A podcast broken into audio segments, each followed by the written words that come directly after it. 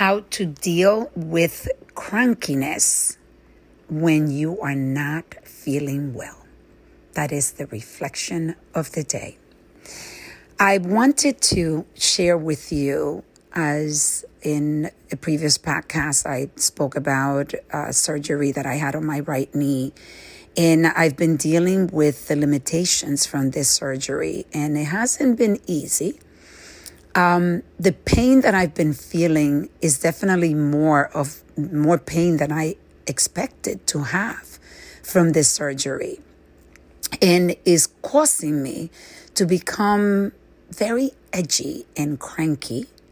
And I feel it because I feel it in my body. And when I am, even as I am directing my team and I am speaking with my team, I decided, especially today, I was very present to this because when I was having the Zoom meeting with one of my uh, team leaders, I was explaining to this person that I am not myself and that we're going to have this meeting, but I am very cranky. I am not as patient. I am very edgy, and even my body just feels tense. And it is because I am feeling this pain. I am limited, and I am trying to work with my mind and my body to go back to being center and go back to love, kindness, and respect. And that I'm struggling a little bit with it, but I just wanted to make the person aware.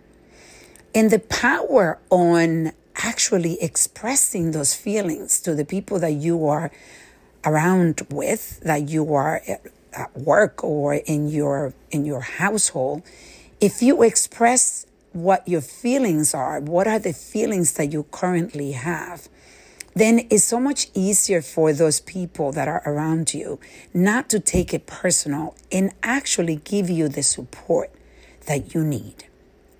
And that's exactly what happened today with the employee that I was speaking with. She was understanding and she could feel it it's not like you can hide it. You know, it's the energy, especially somebody as energized as I am, definitely you see the difference. And I wanted to express it and not just give people um, the space to create stories that do not exist. They might believe that is something that they're doing, but it's not. So I I am inviting you today to think of how you feel. Are you going through something similar that I'm going through? And how are you handling it?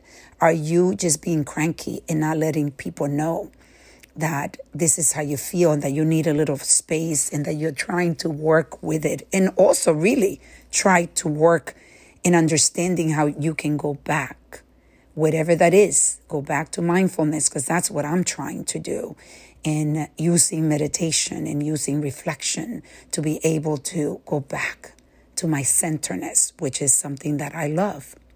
So let's reflect and reset together.